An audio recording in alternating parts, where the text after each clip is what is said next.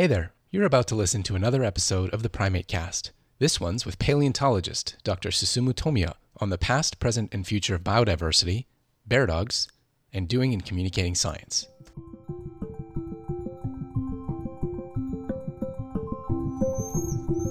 evolution, communication, cognition, conservation, behavior. Primatology. Primatology. Primatology. Typically primates. Become the monkey. Hello, everyone, and welcome back for another installment of the PrimateCast. This is episode number 67, and it comes out on Friday, June 17th, 2022. I'm your host, Andrew McIntosh of Kyoto University's Wildlife Research Center, and in May this year, I was joined in the studio by my wonderful colleague, Dr. Susumu Tomiya, who I've worked with over the past three plus years in the Center for International Collaboration and Advanced Studies in Primatology, or CICASP. Susumu and I have worked closely over that time, developing our capacity at Kyoto University to manage international programs and teach science communication to our grad students, and of course to encourage and promote their activities in various different ways. Susumu is an assistant professor now based in the Department of Cognitive Neuroscience at Kyoto University's new Center for the Evolutionary Origins of Human Behavior, EHUB. But he is a vertebrate paleontologist interested in mammalian diversity. He spent a lot of time studying and thinking about extinct carnivorans in North America, and so you might wonder what he's up to at a research institute dedicated to the study of primates, and we'll definitely touch on that in the podcast. Now, we actually discuss a pretty wide range of topics, from understanding biodiversity in an evolutionary context to help us contextualize biodiversity loss in the present and in the future, um, right through to exploring some of the amazing but sadly extinct species he ha- he's had the uh, opportunity to study, like bear dogs, which we learn here is neither bear nor dog. We then get on to the process of doing and communicating science and onto science education as Susumu has long been involved in, in that through programs at museums he's worked at, like Chicago's famous Field Museum, and of course now, uh, as we do together through CICASP. So it was such a treat for me to have and to be able to record this conversation. So I hope my enthusiasm for speaking with Susumu comes through, and that you all feel a little more nourished, as I did, coming away from this interview with Dr. Susumu Tomiya. I think I just want to get well, starting maybe with a big, deep, big picture kind of question. Um, yes for you to get us started hot, which is how do we typically use the past to understand the present and predict the future? And of course, asking you that question is very specific to kind of thinking about the history of life and um, and and what it is and where it's going. So, why don't you get started with something like that, really deep, philosophical, wow. and also practical question? Okay, that's a really big question. Um, so uh, first, so I think this is a two-step process.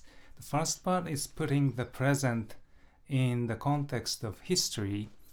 So um, you know, uh, uh, the um, former president of Germany, uh, Richard von Weizsäcker, once said, "Anyone who closes their eyes to the past um, becomes blind to the present."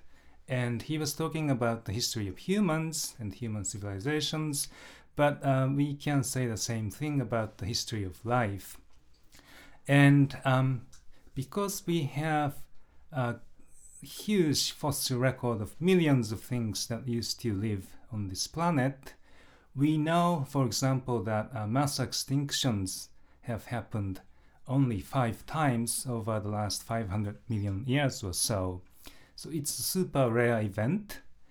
And now um, we humans are uh, beginning to cause another mass extinction. Um, we wouldn't know that uh, if we didn't have the fossil record, right? So putting things in context uh, to raise alarms uh, about what's happening today, especially at the hands of humans. So that's step number one. And step number two is, like you said, um, trying to make use of the fossil record to predict what's going to happen in the future. So um, there are uh, various approaches to this topic. Um, one thing I've been working on is uh, trying to better understand what kinds of animals, uh, mammals specifically in my case, are more prone to extinction than others when um, environment changes. So I've investigated the relationship between things like body size and longevities of uh, genera and species of Mm. mammals in the fossil record. Sometimes you see a, a negative relationship, um, but it's really dependent on the kind of environmental change that happens and at what spatial scale. Um, another um, project um, in my research has looked at co-evolution of major groups of mammals through time, and um, my colleagues and I found out that, for example, uh, the body size evolution of rabbits and hares have been constrained by um, other groups of mammals, uh, specifically ungulates, Mm. hoofed mammals, over many millions of years on continents. So, um, having that knowledge um, helps us um, foresee uh, big changes that may happen in the future if we lose these um, interactions among different Mhm. groups of animals Mm-hmm. and also plants. hmm So I, I want to bookmark these because we'll come back a bit later to some of the specific studies uh, about uh, lagomorphs, for example, and about body size evolution. Sure. But uh, just coming back to what you started with there, um, understanding the Earth's history of mass extinctions. So you were involved in a paper that, a large paper that has something like over 4,000 citations now from Nature, um, that was actually trying to confirm whether we are indeed living through a mass extinction. So just for um, anyone who might be curious, how are people thinking about defining mass extinctions in the past? And then how can we understand whether that process is happening now? So, if you look at the history of um, extinctions through time, there are these five peaks that stand out against the background. And um, basically, these are events in which at least 75% of species went out of business, they disappeared from the fossil record. So, that's um, convenient um, definition for a mass extinction Mhm. event. And so how it, I mean from from the history or the prehistory of it, we are dealing with information from the fossil record. But so how can we map that onto what's happening now then to understand Right. So what we did, and this actually, this paper you mentioned started out as a, a paper that was put together in the graduate seminar when I Mhm. was in graduate school. Um, but anyhow, we had um, not just paleontologists, but people who are studying living animals. Mhm. And uh, we looked at the um, IUCN Red List to compile uh, uh, the numbers of species of animals, mostly vertebrates, because they have the best fossil record, um, that have gone extinct over the last 500 years. That's a time period in which the um, um, human impact on uh, various ecosystems everywhere on the planet um, has really intensified. Mhm. And um, uh, basically, we compared both the magnitude and the speed at which these species have been lost over the last 500 years uh, against um, the um, magnitudes and speeds at which species were lost in the deep past. Mhm. So how this is something that's been interesting to me as well, and um, thinking about what the typical lifespan for a species actually is. I think if I'm not wrong, it's somewhere like a million years or 10 million years, something like that, in between that range. Yes. Um, and how do we get that information typically from the fossil record? Um, so uh, if you're a paleontologist, you go out um, to the field um, and you find fossil remains of animals that used to be around. You extract them from rocks, right? Um, and uh, in the case of mammals, the uh, typical longevity for a species is m- around one to two million years. Mhm. Um, and uh, you can date um, sometimes the fossils themselves if they are not that old, but also um, the rock layers that contain these fossils. Mhm. So uh, by bracketing the first appearance of the fossil species and the last species, uh, last appearance of the fossil species, you get um, estimate of how long that species was around Mhm. uh, in that region, and that's going to be the minimum estimate Mhm. because uh, most animals are not preserved as fossils. Right. So there are various statistical techniques to uh, take into account the um, imperfect sampling of fossils. I, I guess that this is a process of um, improvement over time too, in how dating or how accurate dating can actually be, and um, but of course the Earth kind of shifts around in ways that are not always fully understood. So, what what would be the current kind of error bars around that estimate of a million years for a species? Um, I, I'd say that's a fairly solid estimate. Okay. Yes. Uh, how much error is there really depends on the time and place Mhm. when the species lived. Yeah, yeah. Um, so you have to have datable rock layers Mhm. to begin with. Uh, it's not always there in certain places. Yeah. Um, on the other hand, uh, there are certain places where you get the time resolution of um, thousands of years, um, really fine scaled record of evolution Mhm. and extinction of animals. hmm So one thing that seems to be really important then in this, you know, asking the question of whether a sixth mass extinction is actually happening is understanding that kind of background extinction rate across species. And in papers that I've seen, I mean, the current rates are much, I mean, not even close um, to what you would predict based on those background kind of extinction rates. Again, with a lot of error bars, but even if you consider different scenarios of estimation, and there's could be conservative estimates or you know um, more liberal estimates. Um, so how do we like how confident are we? And, and actually, if I'm not wrong, the background extinction rates over time have been decreasing slightly, or is it slightly increasing? I don't, I don't quite Um, remember. I think it depends on what groups of animals, Ah, okay. plants you look at. And, yeah. okay. And at what level of uh, taxonomy you're looking at. Right. So, That, that's another question I wanted to ask you because I think you've also been involved in studies looking at, or you have led studies looking at, depending on what scale you're kind of measuring. And, and in this, we can go back to maybe the body size question because you might look at species extinction rates, you might look at um, higher order taxonomic extinction rates, and there could be some differences if I'm not mistaken. Yes, uh, there could be. Um, so, for example, we group species into genera and genera into families and so on, these hierarchies of um, biological organization.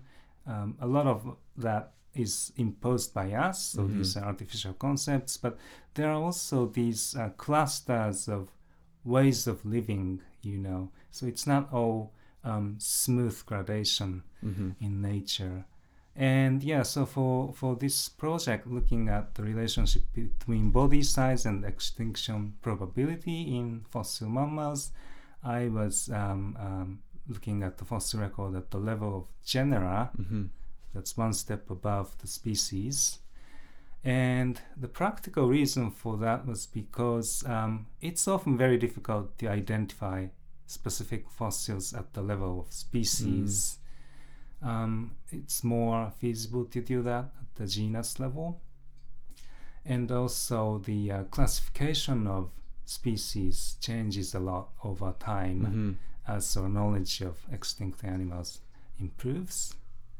Um, but also, it's interesting to think about um, the ups and downs that uh, these groups experience at fairly large scales Mhm. of organization. So that's why I was uh, interested in genus level patterns. Mhm. So why ask the question though? So I, I assume there's quite a lot of research on the, re- the the predicted relationship or expected relationship between body size and probability of extinction or survival. So what is the main hypothesis being tested here? Um, so, based on what we know about mammals living today, large mammals um, have been disproportionately at, um, uh, at the risk of extinction. So, I wanted to know whether that was the case um, in the past, Mm-hmm. looking at the fossil record. Um, and it turns out in general, no large-bodied genera uh, do not have shorter durations, longevities than uh, small-bodied genera. So what we are experiencing, at least at the species level, seems to be pretty unusual in Mhm. the history of mammals. So are we then kind of narrowing in on the reason for it might be much more related to human activities than in, in the recent past? That's right. So uh, most of the fossil record is outside of the period in which humans existed. So their extinctions um, had to be driven by non-human related environmental Mhm. factors like climate change. Mhm. Um, versus uh, what's happening today It's a lot of overhunting, uh, destruction of habitats, and Mhm. so on. So the nature of the threats uh, is really different today, and so that's probably reflected in the different patterns of who's at uh, risk. Right.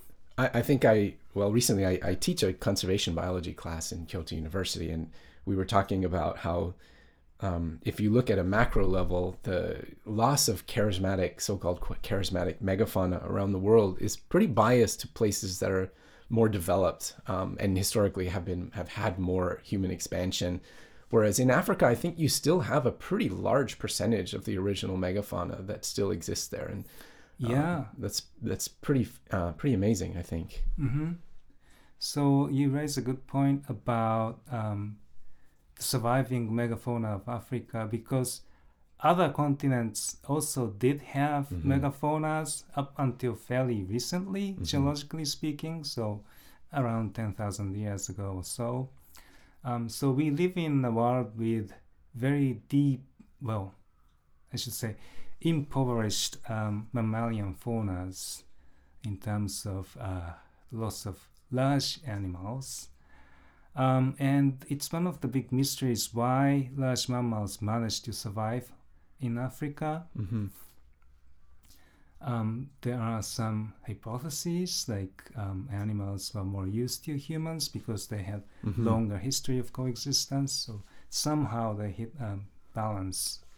Um, but we don't know. Yeah, but it's definitely when you use the word impoverished, I might use the word just devastatingly sad that we can no longer go around and see things like giant sloths and um, Right. would be a really amazing place. Saber-toothed cats. Saber-toothed cats, we might want to, you know, keep a bit of distance from.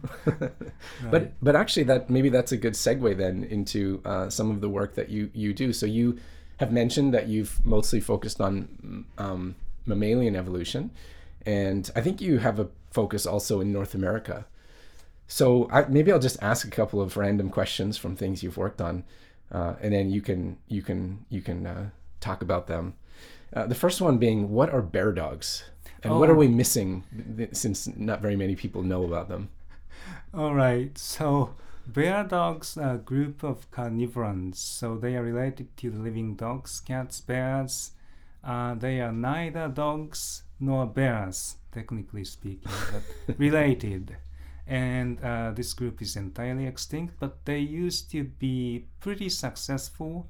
Um, so in the fossil record, uh, uh, if you go back in time uh, by tens of millions of years, they are uh, found on several continents, northern continents, and uh, uh, initially they were little critters like um, I'd say house cat-sized animals.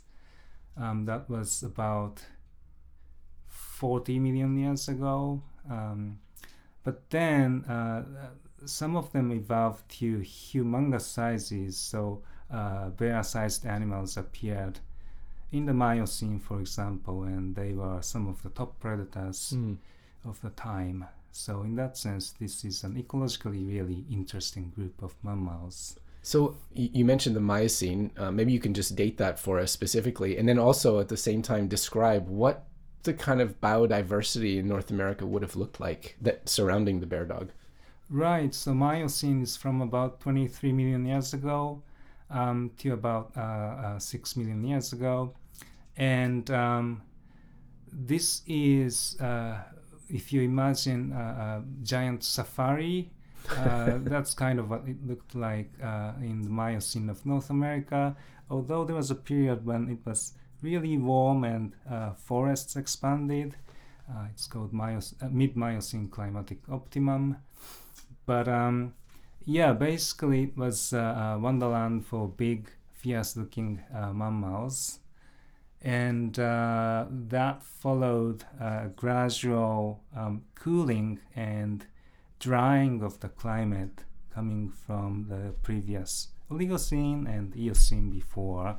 So um, forests opened up, grasslands spread, horses became bigger, and uh, we started to see things that run around pretty fast. So that's Miocene Mhm. in North America.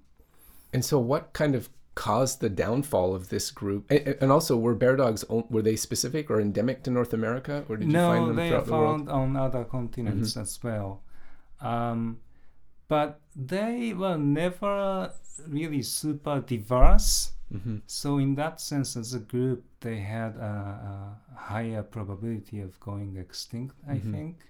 And also, as you become bigger, um, your population density tends to go down. hmm So big animals in general um, have higher extinction probabilities. Although, um, if you look at mammals, so okay, this is going back to my body size study. Uh, one of the interesting things that I haven't mentioned is that I said that the relationship body size and longevity of genera doesn't seem to be the general rule in the fossil record of North America, but there is an exception, and that's carnivorans, Oh, wow. animals that eat meat. Yeah. So among them, large-bodied um, genera tend to have shorter durations than smaller ones. So I think that has something to do with um, small population densities of big guys. Right. So that because they're so dependent on a limited resource, That's it right. makes it harder for the top level, um, yeah, in the trophic pyramid to survive. I see. Yeah. Yeah. And so is that pretty much what the downfall was then for the bear dog in North America? Just Yeah. Dwindling prey supplies? Yes. Well, possibly, uh, or, or changing types of prey. hmm um, because uh, toward the end of uh, the Miocene and the next time period is called Pliocene, but that's when you have um, strong aridification of the climate. So it became really dry. Um, and generally, becoming really dry is not good for plants Mhm. and animals that eat plants. So uh, that may have had a lot of negative impact on the megafauna Mhm. at the time, and we see many extinction of large herbivores like camels at that time. So that could have um, downstream impact on things like bear dogs. So at the same time, um, there would have been other carnivores um, and top predators in the ecosystems. And I know you've done some work on wolves as well in North America. And I maybe I'll just throw this question out. People might not understand it right away, but hopefully you can pick it up and tell me where I'm wrong and what to actually take out of it. But why do all the North American gray wolves look more or less the same wherever you find them, whereas in other places there's a lot more diversity depending on maybe it's the climate, local climates, or um, habitats? Well, you know, actually, there is um, surprising amount of morphological diversity among North American wolves, and um, so I'm not sure how to answer your question, but um, I think you were talking about uh, ecomorphs yes, in the gray wolves, and, Yes. and maybe less diversity in ecomorphs there, if if I'm not mistaken. Yes, right now we Mhm. are um, losing a lot of morphological diversity within the species of gray wolves Yeah. in North America. Um, if you go back in time, again, we looked at the fossil record of gray wolves through time and space. Um, a lot of them tended to have short legs Mhm. for most of their history. Very recently, we started seeing this um, long-legged morphotype in North America, and at the same time, the short-legged um, subspecies that's known as the Mexican wolves. Mhm. Uh, they have been almost exterminated as a subspecies. So in that sense, there's been a big shift in what North American gray wolves look like over the last um, probably a few hundred years. Mhm. So this is based on, um, or what would be driving? You're looking at leg length specifically in these studies, but what would be driving then uh, the ecological or climate factors that would drive variation in leg length and Right. similar traits? Right. So my um, colleague Julie Meachen at Des Moines University in Iowa, and I have thought about this, and a working hypothesis is that it may have something to do with uh, change in the prey species of the gray wolves. So for much of their history, being short-legged was fine for them apparently, and from historical records, we know that a lot of the gray wolves um, hunted on um, things like bison, Mm-hmm. which was super abundant in North America until uh, the turn of the 19th century. But at that time, uh, bison and the gray wolf become um, subjects of uh, basically extermination in North America. Uh, they were overhunted. And so the gray wolves lose the prey base and then they would have to switch to other kinds of um, animals for food. So uh, we are um, potentially talking about um, fewer prey animals or um, smaller animals that run faster than bison. And in either case, you'd expect uh, wolves that have longer legs and are more efficient at covering longer distance in search of food to have some advantage in surviving. So, so that's our working hypothesis I see. moment.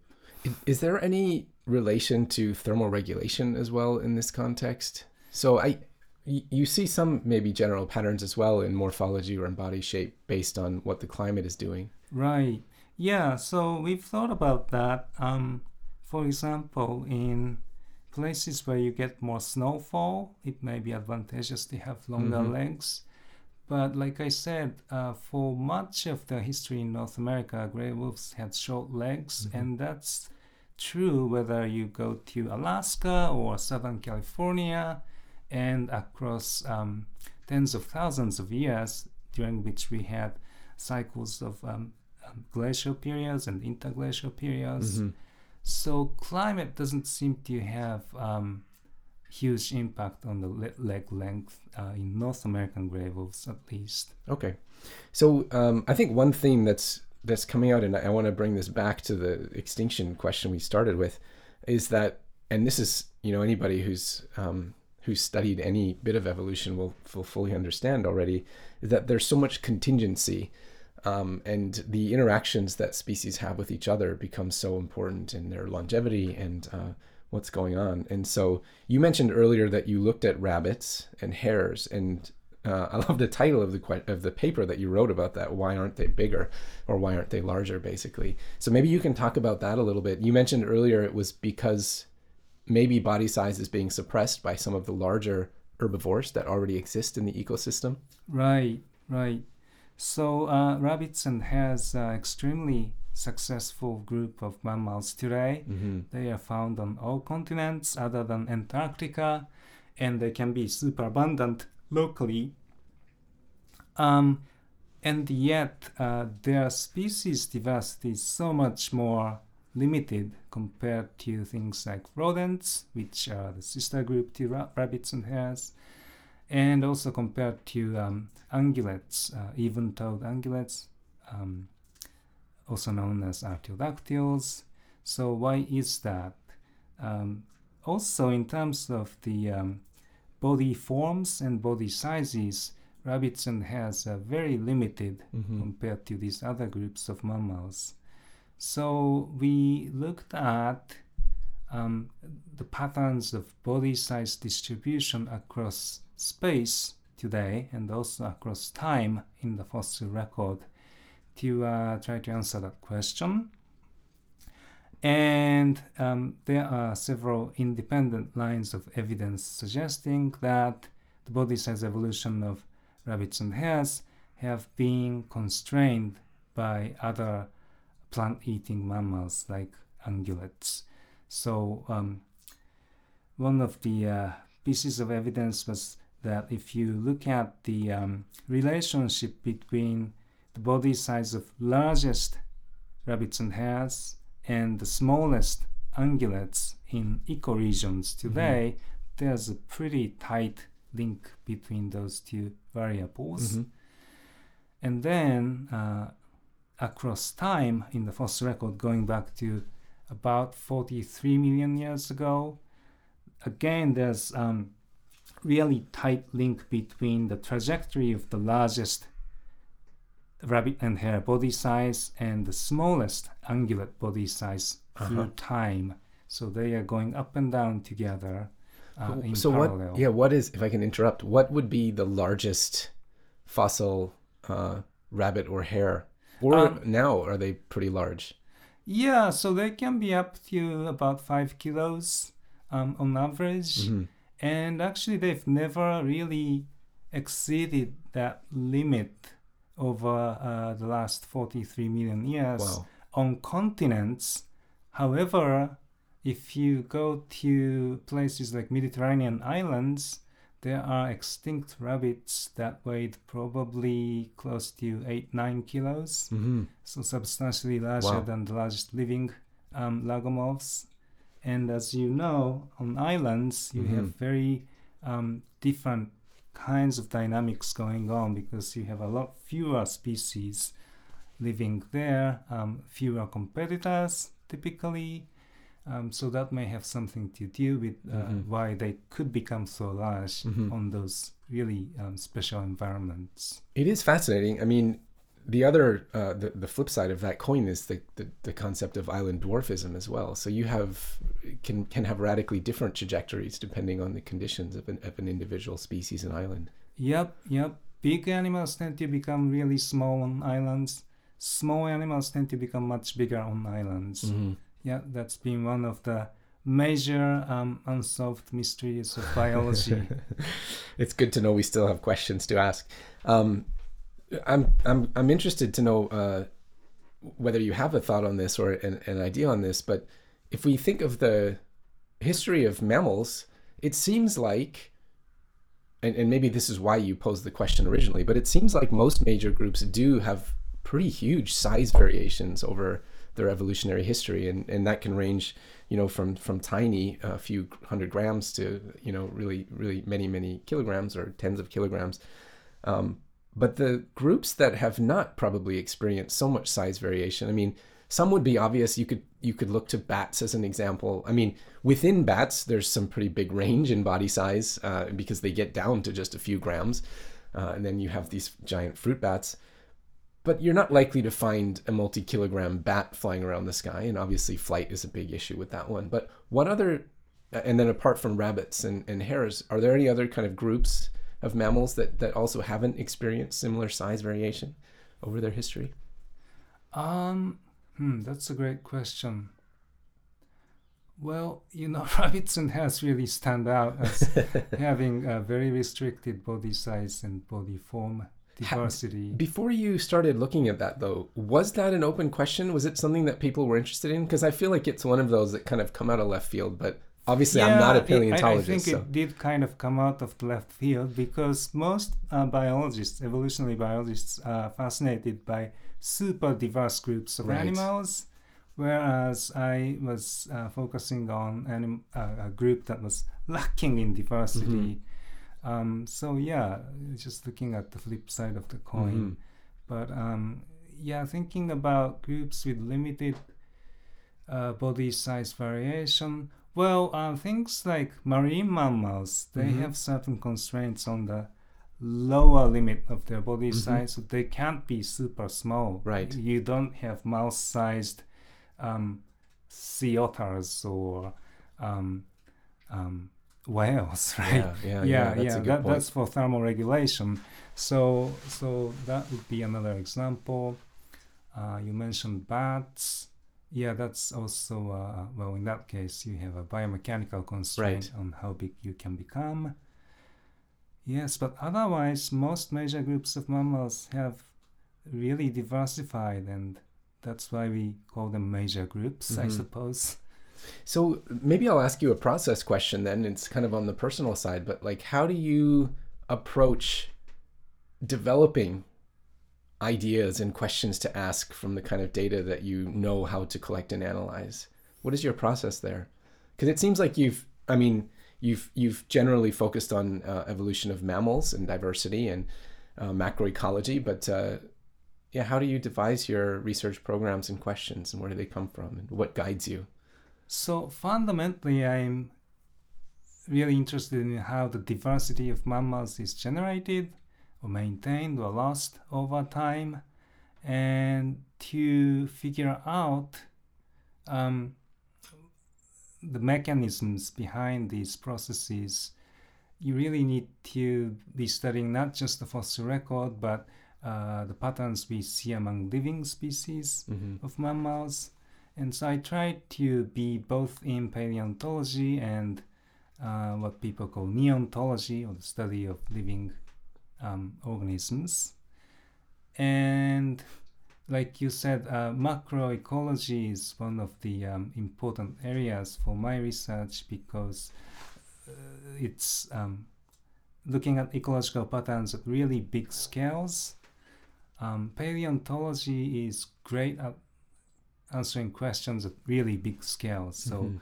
that's where you see um, uh, matching scales between different disciplines. And yeah, so so I try to draw ideas from different fields of ecology and evolution to um, design my studies. Okay. I'm going to come back to this probably towards the end of the interview, but uh, a few years ago, you find yourself among primatologists at an institute in Kyoto University, the formerly known as the Primate Research Institute. And um, how, I mean, obviously you still work and, and publish in, um, in mammalian evolution, but how was that transition to being at an institute that focuses on a group of animals that is quite distinct from the ones you focused on in the past? Right. Well, I mean, at the end of the day, primates are mammals. Sure. So they do fall um, within that category. Um, but yeah, it's been really um, fascinating experience working here and learning about primates. Um, and especially uh, being based at Inuyama, I get to learn about all aspects of primates. Mhm. And um, right now, I have an ongoing project looking at variations in the shapes and forms of milk teeth in primates using the collections uh, on Inuyama campus. Can you describe what milk teeth? Oh, Are- so so like us humans, uh, most mammals have two generations of teeth. First, they have a set of baby teeth, also known as milk teeth. Uh, we shed them. They are replaced by adult teeth. Um, so we have two generations of teeth, and uh, um, I'm interested in how their shapes are related between those two generations and also across uh, different species among primates. And um, this is because A, teeth are super important if you're studying extinct animals. Much of the fossil record of mammals is made up of bits of jaws and teeth. Um, so if you want to understand the history, uh, you need to understand teeth. Yeah. I remember being in, as an undergraduate in the University of Calgary, we had uh, a collection of casts. Um, and I think one of my projects in, in one of my classes was about Antillean primates living in, in the Caribbean. And yeah, so I spent quite a bit of time measuring those. Um, but I guess this is really important in a way, in a methodological sense, so that you maybe can interpret better the data that you get when you're looking at these teeth. Is that correct? Yes, that's right. So, for example, um, you use shapes of bones and teeth to reconstruct the evolutionary relationships of um, extinct species, and um, baby teeth may contain useful information uh, for that purpose. Mm-hmm. So I also would, am kind of curious if you, um, since being here, uh, if you have been surprised at all, or have you considered maybe some of the major differences and similarities that you hadn't considered before when including primates into the, the your concept, your own concept of mammalian evolution? Well, what's nice about primates is that uh, their ecology has been really well studied. Mm-hmm. Um, whereas a lot of other mammalian groups, there's so much we still don't know about basic things like what they eat. Mm-hmm. Um, and so, uh, in that sense, primates are really convenient study group for studying uh, uh, evolution. Mm-hmm. Yeah, and I think so. You have also spent a fair amount of time in museums in your history, and including some some pretty um, well known ones like Chicago's Field Museum, which I think you're still associated with to some degree. Uh, so I, am kind of curious, uh, and and maybe we'll get into the kind of dual. Um, I don't know exactly how to say it, but you know, working in collections, working in the field, which I guess you're familiar with both of them. But do you have some specific feeling when you walk into museums of that sort? Uh, yes. Something that really inspires you? Sure. I feel like I'm a creature of museums. I spent so much time uh, when I was a graduate student and then as a postdoctoral researcher in museum collections. So uh, I could say practically lived in collections. and uh, natural it, history collections are hugely important uh, sources of information for understanding the biological world. So, can you describe what working in a collection is like um, from your own experience? Working in a collection is enormously gratifying because, uh, you know, you are exposed to millions of specimens which um, only a few people can uh, um, access. Well, mm the collections are open to uh, legitimate researchers, of course, but uh, they are generally not open to the public. Mm-hmm. there's just not enough space to exhibit all the specimens. And uh, you often find new things just by opening drawers in cabinets. Um, so, so that's really uh, uh, the excitement of collections-based research. I mean, I, I there's always stories of you know some new species was discovered after from a collection where it had been collected 100 years ago or something and just sat there in a dusty shelf. But uh, i feel there's something overwhelming as well about that. You know you're in a room with all of this prehistory and i mean even cataloging for people who manage collections must be a huge challenge yes so so you definitely feel the weight of the history of life when you are working in the collection and yeah, for big museums, um, typically uh, uh, big museums have not nearly enough staff members to take care of collections, mm-hmm. so that's a perennial issue. But uh, when I was working at the Field Museum, we had an excellent group of um, not just researchers but collection staff and uh, college student interns who work together to process uh, specimens for the museum. So cataloging fossils, identifying them, putting them in nice archival uh, boxes and trays and mm-hmm. so on. So we we uh, took care of thousands of specimens, and it's it's definitely a, a lot of work mm-hmm. that tends to be underappreciated because it's not super visible to the public. Right. It's not the most glamorous part of uh, paleontology or zoology, but super important.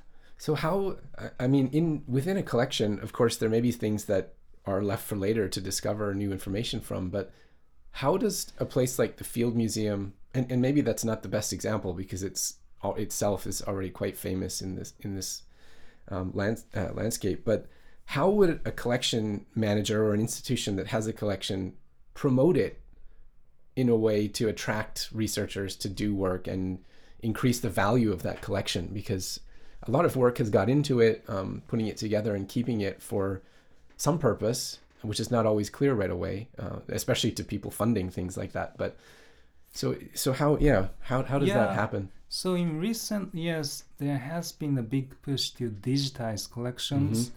At many uh, major natural history museums. So taking really good pictures of specimens or 3D scanning them and putting them on the internet, um, making them available to anyone in the world. So I think that will um, help um, open up collections to more researchers. And uh, otherwise, yeah, it's it's often uh, visiting graduate student scientists Mhm. and um, um, people like retired professors who, who have enough time to browse through collections Right. to uh, look at specimens. That's fascinating. Um, I myself have very little experience. I know that we have a collection uh, of of uh, fossil primate or casts, and also a, a big collection of bones from the kind of historical study around Japan. So, what is your impression of the collection here? And um, I guess you're using it for studies of milk teeth. Yes, yes, not just using, but I also take care of the collections of um, non non primate vertebrate uh, osteological specimens, so bones of dead animals. Basically, Mhm. we have a lot of, uh, for example, uh, tanukis, raccoon dogs. Okay. About 400 specimens right Wow. now uh, with my colleagues here on Inuyama campus.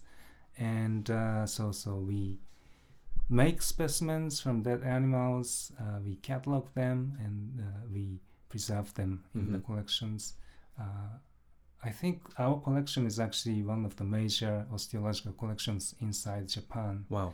Yes, and uh, all the um, information in terms of what we have in the collections is uh, open to the public. hmm Um, there's a searchable database online, so we are really hoping to attract more people come here Mhm. and use them for research, hmm not just research but also for educational activities.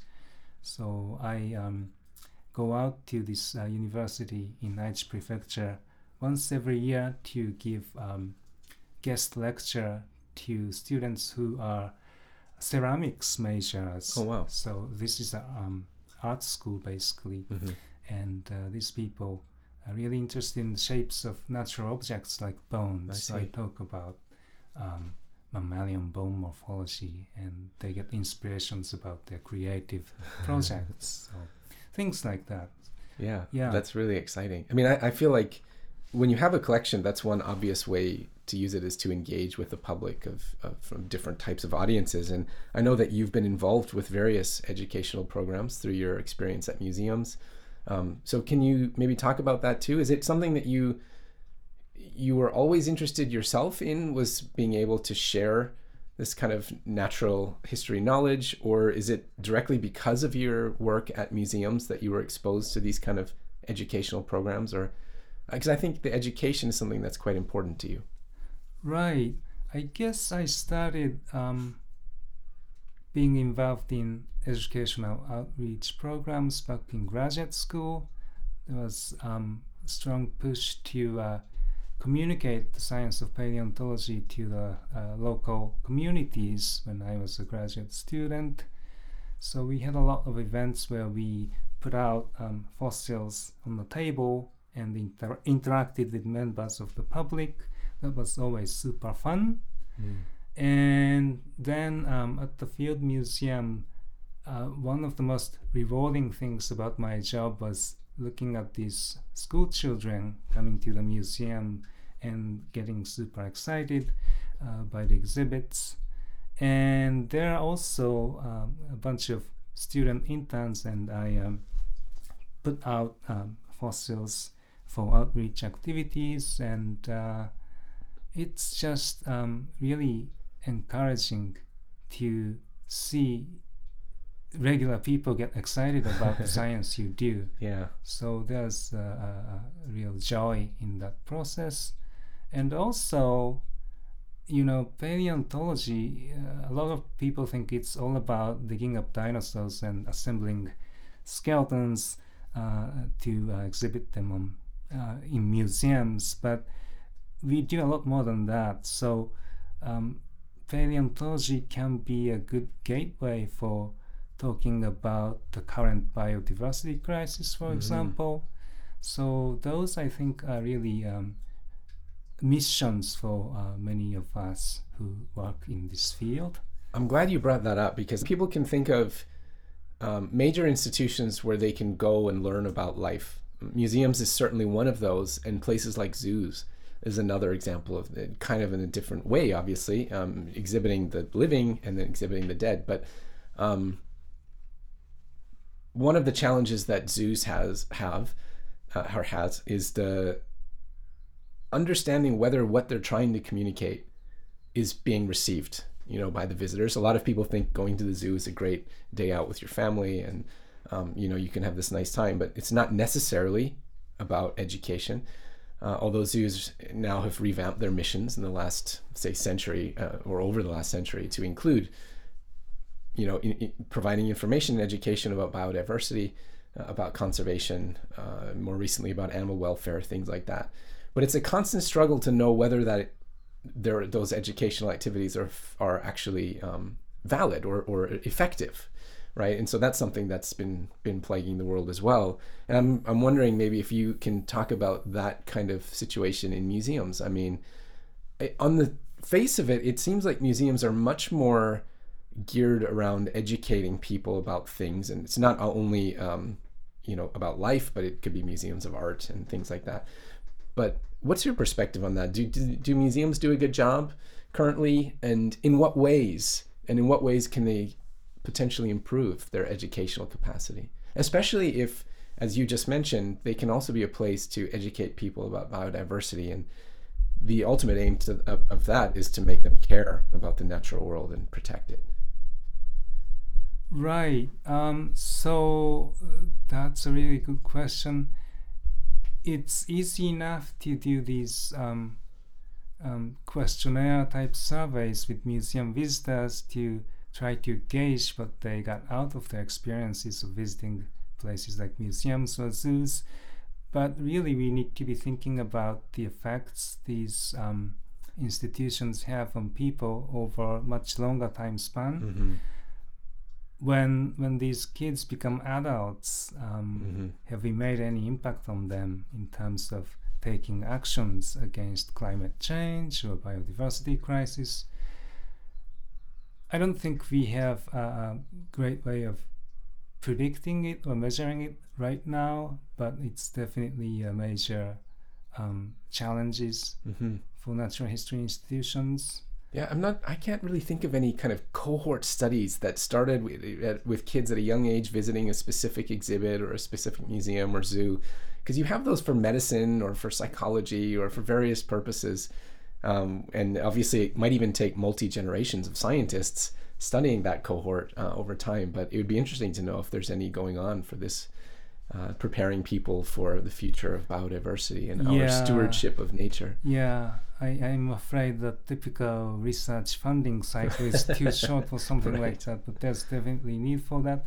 And the other thing that um, institutions can do is not just to receive visitors, but to go out to the community and go visit places like um, public schools, mm-hmm um, bring their collections to classrooms where um, serious scientific subjects are being discussed, mm-hmm. as opposed to people just hanging out to um, have fun for entertainment. Um, so, so, so that's the real outreach, right? Mm-hmm. And uh, so, I, I, think a lot of us should be making more effort in that direction, mm-hmm. getting out of our um, you know, little comfortable buildings. You could um, call them ivory towers, I suppose. We sometimes. could, we could, yeah. So, in the, all this talk about education, and um, did you have mentors? Were mentors important for you in kind of shaping who you've become as a scientist and an educator? Does anything jump out for you? Yeah, I have a number of uh, mentors. Um, I think I have to thank my father uh, first of all because uh, so growing up I was uh, really into insects, mm-hmm. um, catching butterflies and dragonflies in my neighborhood in a city called Kuwana in Mie Prefecture, not too far from here in mm-hmm. Inuyama. And uh, that's how I really got interested in the diversity of life and then in college, If I can just interrupt, I Oh, feel sure. like in in Japan, so many kids are just fascinated by insects, and including my own, uh, especially my son. yeah, But I find it a little different because when I growing up in Canada, I don't think that people were that interested in general. Certainly, no one among my friend group was interested in insects. Mm. They might go around using a magnifying glass to burn an ant or something on a sunny day, but apart from that, um, I can't recall any anyone in my my group uh, who had an insect as a pet, for example, uh, who kept them. And so, what's going on here? I think it's a nice tradition here.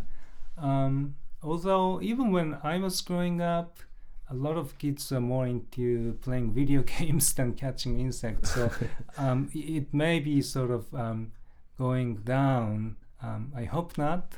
I'm glad your kids are uh, still interested in bugs. When we take the uh, headlights out in the backyard at nighttime in the summertime, it, it can be pretty fun. Um, Mhm, So mhm. yeah, they're, they're definitely still around. Yeah, and I don't know so much about Canada, but, uh, but there's just so many bugs around here. Japan Um, is a buggy place. Yes, yes.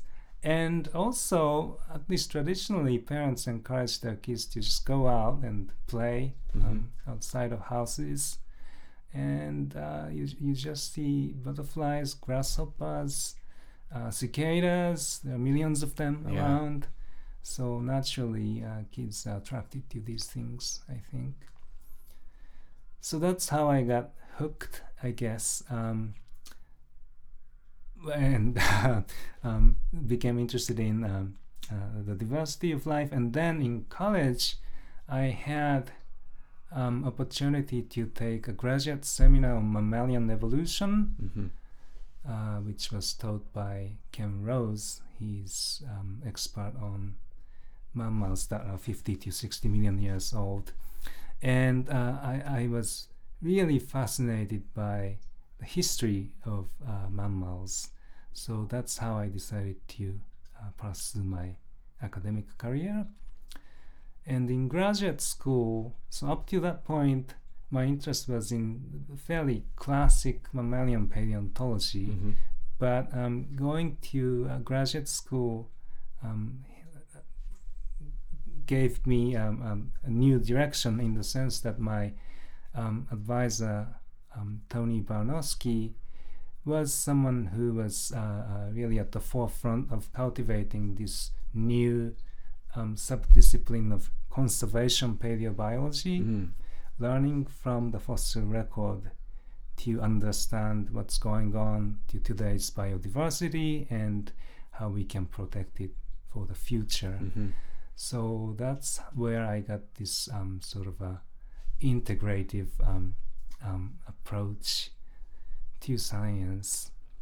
Yeah, yeah, it definitely comes out, and I, find that that last part you mentioned quite interesting. Um, I'm not sure.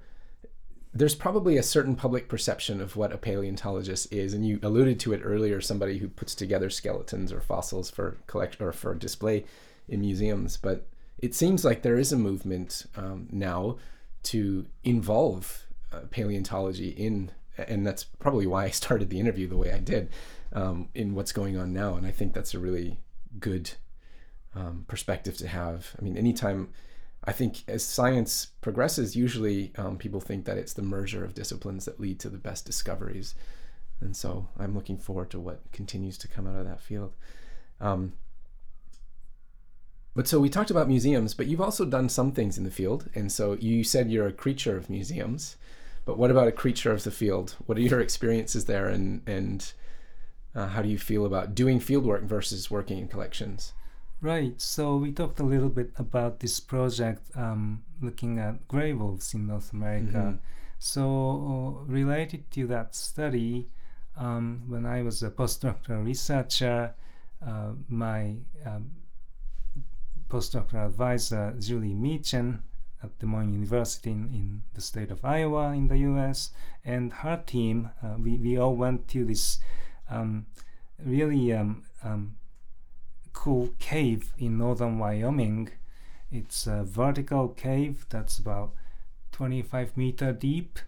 Um, we went down into this cave, and there, uh, there are thousands of bones of ice age mammals Mm. at the bottom of this cave. So uh, we collected these fossils, and uh, yeah, that was probably my uh, most fun field experience to date. I think you have photos up on your website of you rappelling down into this. Yes. So how deep is this from from the surface? Oh, so about 25 meters. Okay. Yeah. Um, so, yeah, y- you have to uh, uh, basically uh, rappel down. Mm-hmm. And um, yeah, once you are down there, um, it's cold, um, even when it's uh, uh, grilling hot outside. Inside of the um, cave is like uh, uh, inside of a refrigerator. wow. So that's supposedly good for preserving the original organic materials Mhm. of these bones. And so uh, uh, we've been studying not just um, uh, the shapes of the bones and teeth, but uh, uh, some of our colleagues have been they've extracted ancient DNA out of these fossils Mhm. and used them to reconstruct the population histories of different species of large mammals since the last um, interglacial period. hmm So, kind of returning to this perception question, but uh, you know, I think there's a lot of romanticism on both sides about discovering new fossils, for example, um, eh, or you know, building something for display in a great museum, uh, and then there's this idea of what the person doing it is kind of like. So, what I think we've talked about this before, and you've presented about this before, but what are the kind of common misperceptions or misconceptions about what a paleontologist is um, that I don't know if it's it ever irked you or just things that you confront and um, and then what would people be surprised about to learn that you something about what you do Right, so there are a lot of misconceptions about paleontology, and the uh, romanticism that you mentioned, it can be good. mm-hmm. Um, you know, people call paleonto- paleontology um, gateway drug to science. um, so, so it can be good, but at the same time, uh, not all of us are looking for dinosaurs. Actually, most of us are not looking for dinosaurs and uh, also uh, the time we get to spend out in the field collecting specimens is a pretty small part of our professional um, activities unfortunately i Mhm. wish if i could spend more time out there but um, the reality of being an academic uh, is you know you have to teach classes and uh, like i said take care of collections Mhm. and things like that and um, another, I think, misconception nowadays is that uh, I think people have very masculine image of paleontology. Ah, I see So if you look back um, at uh, movies like Jurassic Park series, uh, uh, the major characters were all males. Well, there was this uh, female graduate student who was a paleobotanist. But anyhow, you know I recently went I recently reread Jurassic Park the original novel by Michael Crichton uh, many years after reading it the first time before the first movie came out and in 1993 or 4 whenever it was that the the movie came out and the book was shortly before that uh, I didn't really notice it but in the movie the character you just mentioned the paleobotanist uh, Dr. Sattler I think yes, her name yes, she actually has a pretty good role in the movie. Maybe it's not quite as um, you know in, in your face as the, some of the other characters um, but she comes in my opinion comes across pretty well. But rereading the book michael crichton did her a very bad disservice she has a tiny role in the book Mm. um, and really just kind of a cliche character that doesn't have any influence on the plot whereas i found in the film she actually gets a little bit more recognition so that was one one case that i, I don't know, maybe it happens a lot when you when you re-look at some piece of uh, whether it's literature or go back to old movies or something uh, you can get a very different perspective Mm, as the times themselves change of course That's interesting. Yeah, and uh, so, but uh, we have a lot of um, uh, really um, hardworking and talented women and um, uh, LGBTQ people working as paleontologists Mhm. these days. So the field is a lot more diverse than many uh, uh, people in the public realize. Mhm. Yeah, that's really interesting. It um, kind of, I guess that's kind of a good segue to think about how the last few years have gone for you too, because you joined the Center for International Collaboration and Advanced Studies in Primatology here, uh, previously at the Primate Research Institute.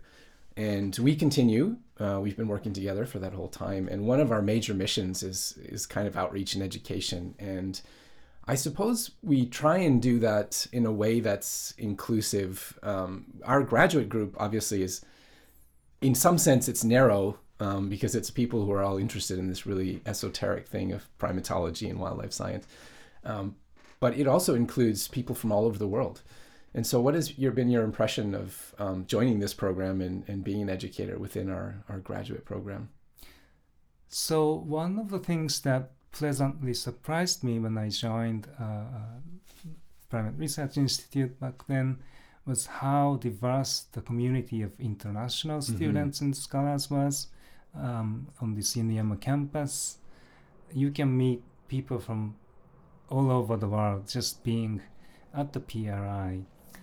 And uh, so it gives us an incredible opportunity to have uh, cross cultural conversations about um, the best ways of internationalizing science Mhm. and um, we, we tend to conflate internationalization with westernization Yeah. oftentimes but um, we have uh, a lot of people from non-western countries and i think this is uh, uh, that gives us a great opportunity to think about more inclusive ways of moving forward um, in terms of diversifying the uh, community of scientists hmm and um, reaching out to communities of non-scientists Mhm. as well. hmm Yeah, and I feel like you mentioned earlier um, about getting out into communities. I mean, I think one of the most important points of having a strong international community here is that each one of them will, I mean, maybe not directly, but will eventually be able to influence people around them where they come from, and, and maybe even more broadly than that. Um, so I agree, it's a great opportunity to have people and. I sometimes dis, to sometimes stimulate or creating environments that are stimulating to everyone equally and allow everyone to have a voice can be pretty challenging though. Yes, yes. Um, but I think in the last few years, uh, we've had a lot of success in encouraging our graduate students to be more engaged in science communication, uh, not just professionally, but uh, directed to the public. That's right. Yeah. Um, so we had, um, you know, some of the graduate students um, uh, gave award-winning um, short talks Yeah. and things like that. So uh, I'm really proud of them. Yeah. Mutually so. It's a it's a nice.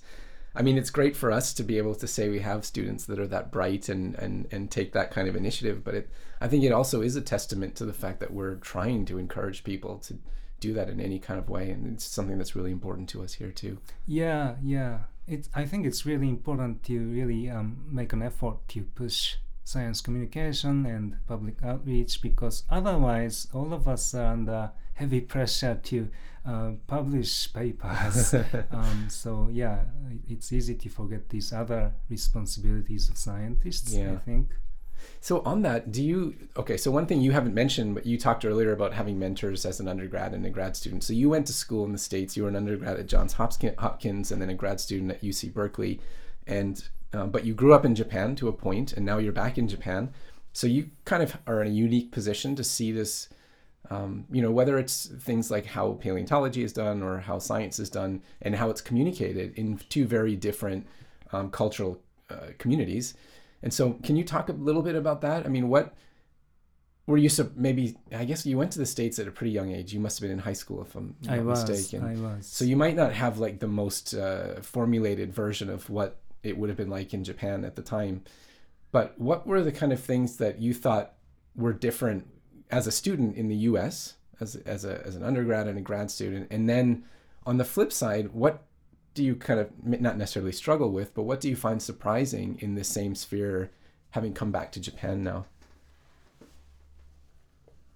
Not to put you on the spot with a rather challenging question. Yeah.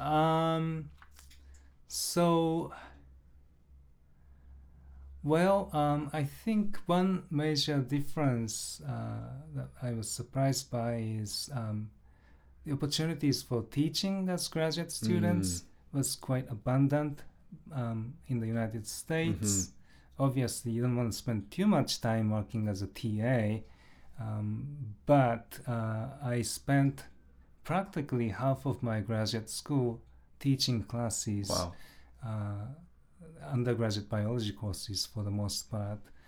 And um, that really um, cultivated my love of teaching. And uh, um, also, it, it's really a craft, you know. So um, uh, um, that was a fantastic opportunity. And, and here, I wish uh, if uh, more graduate students on the Inuyama campus had uh, similar experiences.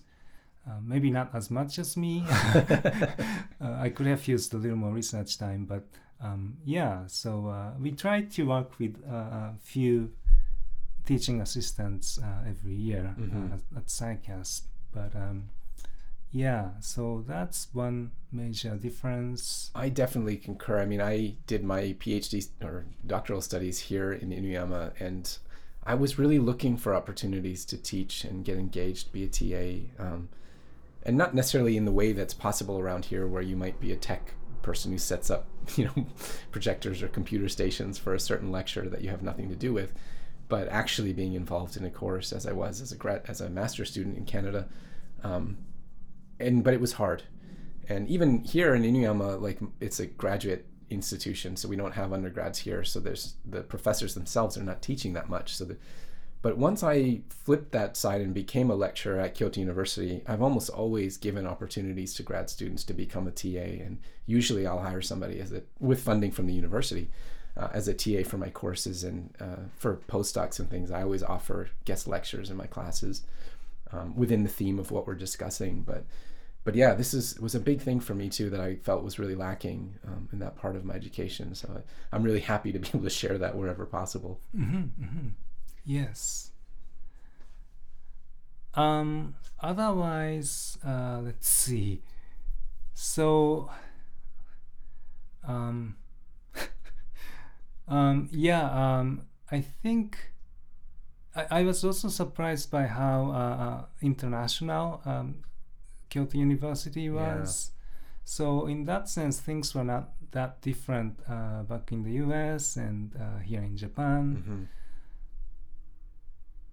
You know, I it, it makes me wonder though because I originally people have this impression that Japan isn't as diverse as many other places, and that's true in terms of the population. It's a very small percentage of it, which is uh, you know immigrants or not of non-Japanese origin. But actually, here at Kyoto University, uh, at at our institution in Inuyama campus and our sister at the Wildlife Research Center in Kyoto, I think more than 30%, close to 40% of our student body is international now. And that's changed a lot over the past 10 years, especially with places like CICASP really helping, providing a, a gateway, an entrance exam for in English for, for people to come. But if I think back to my own grad experiences in Canada, my cohort was far less diverse. So by and large, most of us are Canadian. And of course, in Canada, you have a lot of different um, backgrounds of people as well and different ethnicities, uh, which is which is just a natural part of the the culture and the, the community. Um, but there were much fewer international students in our program. It is, of course, smaller. So here we have many departments and many faculty members that can take students. So, but I just think it it feels a little more diverse here, even. And I don't know if that's your experience in the states where you were at UC Berkeley, for example. But uh, but I, I'm always pleasantly surprised um, in our community, anyways, at how diverse it is. Yes, yes. Um, and uh, one interesting difference, I guess, is that yes, uh, we did have a lot of international students at, at my um, graduate institution in the U.S. But uh, a lot of people who come to study in the U.S. they obviously try to integrate themselves Mhm. to uh, the American society and culture. So, um, for example, the way people speak, even when they are not native speakers, they try to imitate the way um, people speak in the US. Um, whereas here you you hear a lot more variations um, of English, for example, and that's really interesting, and it made me think about um, how we should be um, teaching science communication, for example. Um, so uh, I think um, the way forward is uh, becoming more inclusive Mm-hmm. uh, in terms of how people speak. Um, for example, um, we shouldn't be pushing too much to standardize uh, uh, English language communication and instead get more used to hearing different uh, varieties of Yeah. English being spoken. So, so yeah, I've not have thought about things like that had I not come here uh, Right. to Inuyama. Yeah, that's that's interesting part of a much bigger discussion now, and even including publishing in, in, in science or other academic circles. I know recently I noticed uh, some journals have begun accepting abstracts in multiple languages, so you could write an abstract in English, of course, for the international community, but include an abstract in your own native tongue, which is a really nice touch, I think. Um, if not the whole paper, at least you have a summary for people in the native language. Um, but there's also the flip side of that where a lot of times um, and you know we help a lot of international students and japanese students with their english in manuscripts for example. And it can be quite trying because it's a huge handicap obviously to publish in english when that's not your first language. And reviewers can be pretty harsh and editors can be pretty harsh on language um, so a lot of times people are left with either finding good colleagues that can spend a lot of time with them to, to help with the english or paying for professional translations, which are done by people who are not specialists in their field, and so it can often lead to different kinds of problems. But do you have any thoughts about this? I mean, I've, something I've been thinking about more and more too is how, what kind of a standard do we need in an international scientific community? Things need to be understood and specific, especially if they're technical. But I don't think the technical terms are what non-native speakers struggle with. Because if they're in a field, they're specialists in a field, they know the technical language. It's more the putting it together in a narrative in prose that that challenges them. So it's something maybe I haven't thought that much about, but more recently, what do you think about that? I mean, should we really be trying to upkeep a certain standard of English in all of our scientific publications? Yeah, that's uh, that's a great question. Uh, I, I think we need uh, um, linguists here to have that discussion. But uh, to some extent, I think uh, the kind of editorial culture um, at journal offices uh, needs to change to be more accommodating.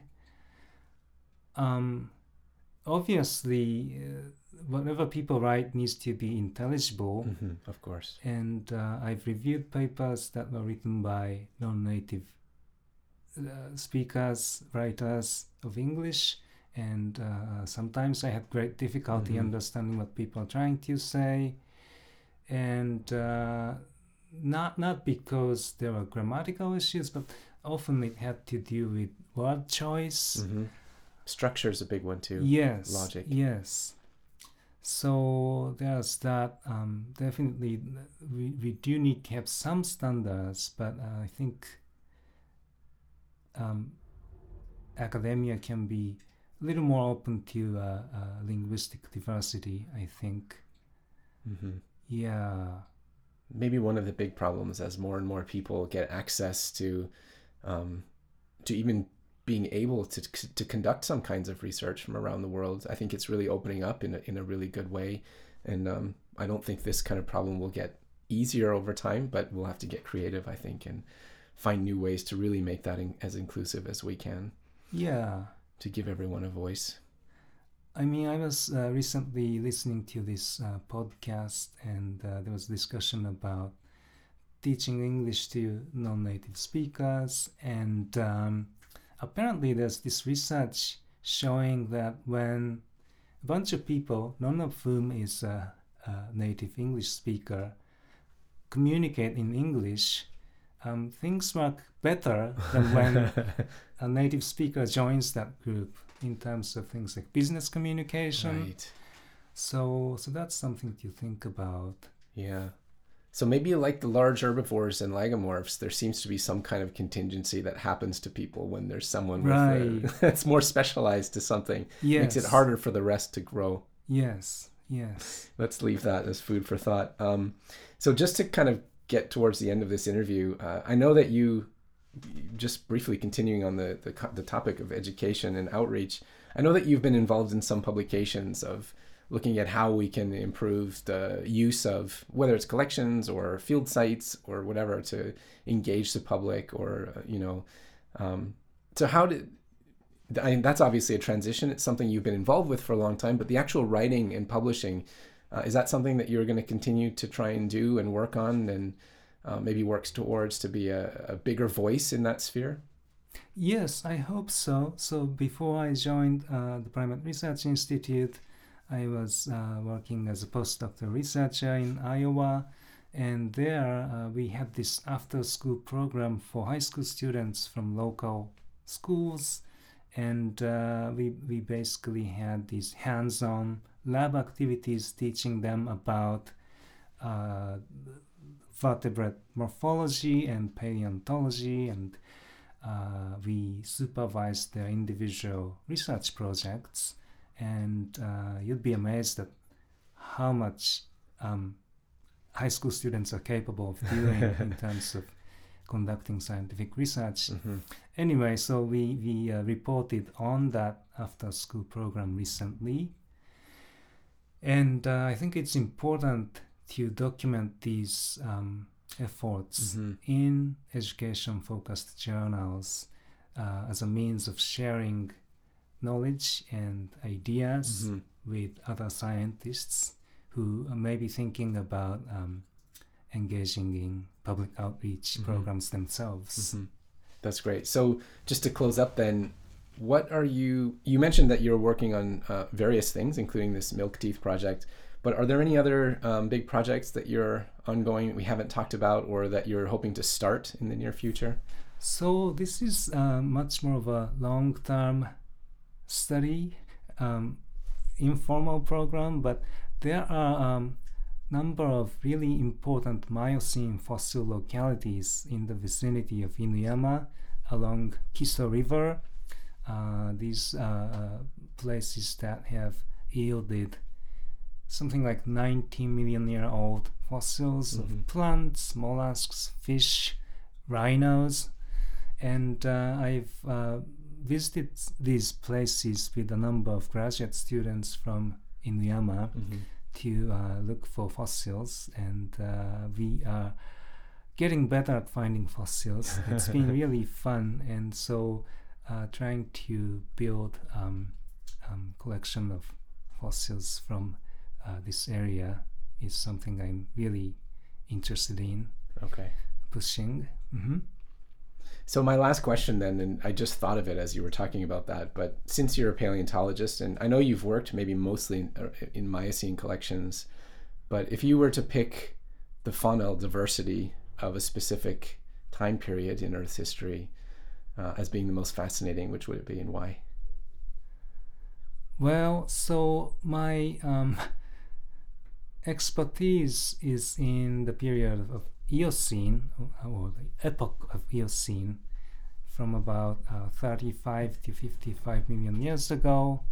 And this is when you see the ancestors of dogs and cats before they diverged into different lineages. And I'm uh, fascinated by their evolution uh, in places like North America as the uh, climate change was taking place and landscape was changing.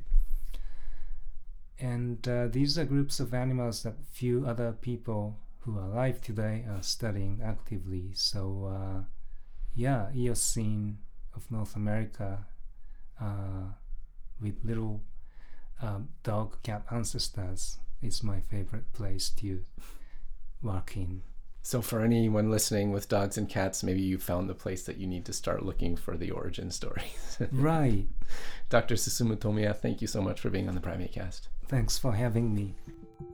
You've been listening to the PrimateCast, a podcast series dedicated to all things primatology and wildlife science, to the conservation of species, and to the sharing of scientific knowledge. The podcast is hosted and produced by Andrew McIntosh, with artwork from Chris Martin and music from Andre Gonçalves. It is brought to you by the Center for International Collaboration and Advanced Studies in Primatology at Kyoto University's Center for the Evolutionary Origins of Human Behavior. Visit us online at theprimatecast.com and follow our social media feeds on Facebook and Twitter at The PrimateCast. Drop us a line anytime to say hello, to tell us what you think about the show, and to suggest future guests for the podcast.